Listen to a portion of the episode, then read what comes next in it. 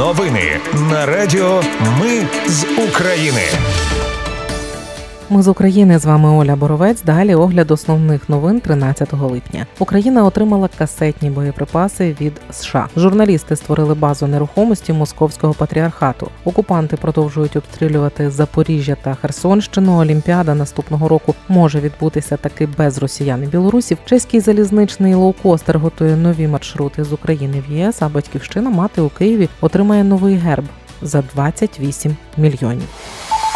Щоб ми могли робити новини і надалі, просимо вашої підтримки. Заходьте на сайт Ми з України.ком та тисніть кнопку Підтримати.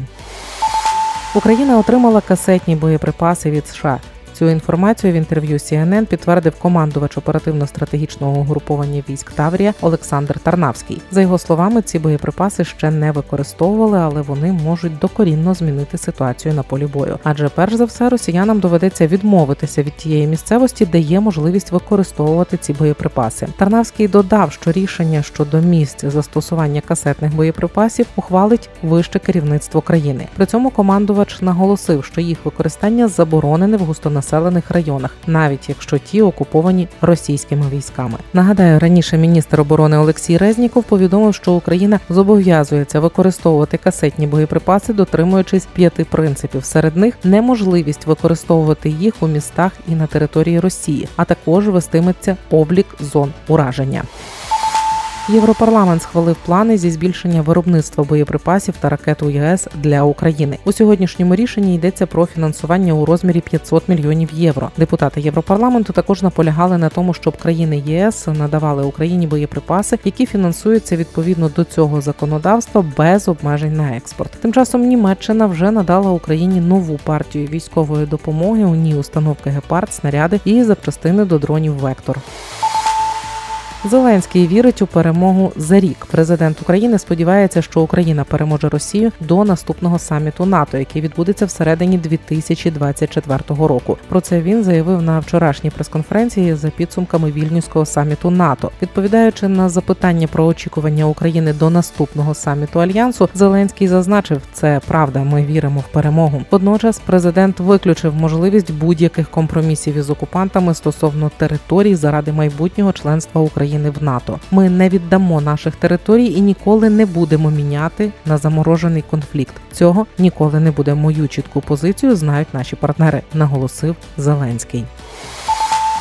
Журналісти створили базу нерухомості УПЦ московського патріархату. Величезну роботу проробили і опублікували результат журналісти незалежного антикорупційного центру НГЛ Медіа. Це онлайн-карта, на якій 2876 будівель та 3800 земельних ділянок. Самі можете її роздивитися на сайті ngl.media. Найбільше нерухомості московський патріархат має у Закарпатській, Донецькій, Київській, Одеській та Рівненській областях. Найменше у Тернопільській, Івано-Франківській, Львівській областях, а також у Києві та Криму. НГЛ Медіа також встановили, що більшість майна, яким користується ОПЦ Московського патріархату, належить до комунальної власності. Лише у Києві та області переважає приватна власність.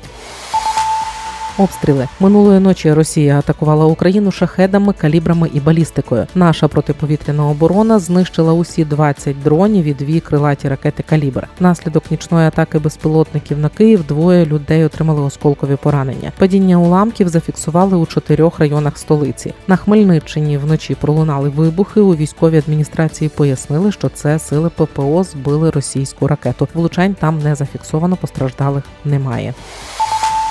Вже вранці росіяни скинули фугасну бомбу на Зміїний. Про це повідомили в оперативному командуванні Південь і Додали, що також тактичну авіацію ворог продовжує застосовувати на Береславщині. Зокрема, по селищу Козацьке у середу відпрацювали керованими авіабомбами. Зазначу на Зміїному 8 липня побував президент України Володимир Зеленський. Близько 12-ї дня окупанти вдарили по Херсонщині. Внаслідок російського обстрілу села Микільське загинула 85-річна жінка. Повідомив очільник Херсонської військової адміністрації Олександр Прокудін. Один зі снарядів влучив у подвір'я літньої жінки. В день сьогодні росіяни обстріляли Оріхів Запорізької області. Загинула одна людина, зруйновані три будинки. Повідомив керівник офісу президента Андрій Єрмак. Зазначу, що останні місяці російські війська посилили обстріли Запоріжжя. Так 9 липня вони вдарили керованою авіабомбою по школі у місті Оріхів. В цей час там видавали гуманітарну допомогу. Загинули семеро людей, 11 отримали поранення. Парламентські новини. Парламент наблизив легалізацію медичного канабісу. Верховна Рада ухвалила у першому читанні законопроект про легалізацію медичного канабісу. Раніше понад 40 лікарів-онкологів України виступили за ухвалення законопроєкту і підписали відповідне звернення. Рада нацбезпеки і оборони та Міністерство у справах ветеранів також закликали Верховну Раду ухвалити закон про медичний канабіс. Крім того, президент України Володимир Зеленський наголосив на необхідності легалізації медичного канабісу в Україні. До інших новин. Олімпіада наступного року може таки відбутися без білорусів та росіян. Міжнародний олімпійський комітет не надійшли їм запрошені на Олімпійські ігри 2024 року в Парижі. Прес-служба МОК оприлюднила заяву, у якій сказано цитую запрошення 203 національним олімпійським комітетам, які мають право на участь, будуть надіслані 26 липня 2023 року. Це не стосується НОК Росії та Білорусі. Рішення ухвалене в зв'язку з санкціями, введеними МОК щодо до російського та білоруського спорту через вторгнення в Україну. Нагадаю, що ще у січні цього року президент Зеленський заявив, що Україна починає міжнародну кампанію, щоб не допустити російських спортсменів до участі в Олімпійських іграх. Тоді президент МОК Томас Бах заявив, що хоче вивчити можливість повернення атлетів з Росії та Білорусі у міжнародний спорт, навіть попри те, що це може стати причиною бойкоту з боку України. Вже у березні МОК рекомендував міжнародним спортивним федераціям дозволити спортсменам з Росії та Білорусі Білорусі виступати на турнірах в нейтральному статусі, але відклав розгляд питання щодо їхньої участі в Олімпіаді. У горах на Івано-Франківщині рятувальники розшукали три групи туристів, які заблукали. У ДСНС розповіли, що одну групу знайшли біля Говерлянського водоспаду. Двоє дорослих і двоє дітей заблукали на спуску з Говерли. Іншу групу 45-річну мандрівницю з 16-річною дівчиною з Одеси. Рятувальники знайшли між горою Смотрич та горою Микулєска Верховинського району. Ще троє мандрівників з Рівного заблукали під час спуску з гори Піпіван на схилі гори Вухатий камінь Верховинського району. Надзвичайники зважаючи на особливий наплив туристів в Карпати цього літа, нагадують, що перед походом необхідно скласти чіткий план і об'єктивно оцінити власні сили, фізичний стан і погодні умови.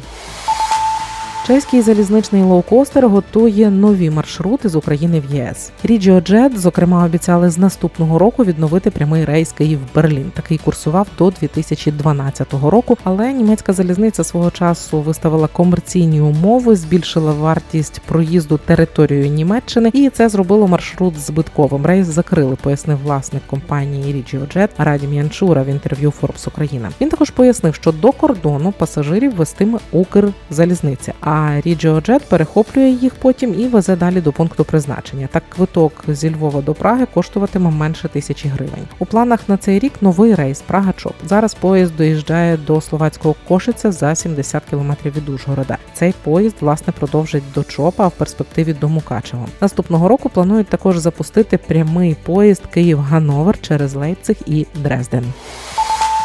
Батьківщина мати на заміну радянського герба отримає герб України. Дозвіл на це сьогодні видала Держінспекція архітектури та містобудування України. Замовник будівництва Національний музей історії України у Другій світовій війні. Міністр культури та інформаційної політики Олександр Ткаченко додав, що радянський герб замінять до 24 серпня цього року. Вартість проекту увага 28 мільйонів гривень. На його реалізацію не підуть бюджетні гроші. Майже всю суму зібрали меценати і великі компанії. Нагадаю, що раніше у дії провели опитування, у якому 85% респондентів підтримали заміну герба. Щоправда, опитування було доволі маніпулятивним. Ну, перш за все, до нього долучилися навіть не усі, хто користуються дією а тією ж дією користуються не всі в Україні. Крім того, питання про те, щоб взагалі знести радянський монумент, навіть не обговорювалися. Такого варіанту для голосування не було. 85% респондентів. Це були головні новини 13 липня. Їх підготувала для вас я, Оля Боровець. Наші новини про те, що реально відбувається в Україні. Ми не робимо новини, зважаючи на чиїсь політичні чи бізнес інтереси. У нас реальні факти, а висновки робите ви. Якщо на вашу думку те, що ми робимо, важливо, підтримайте нас. Заходьте на сайт Ми з України.ком та тисніть кнопку Підтримати. Почуємося.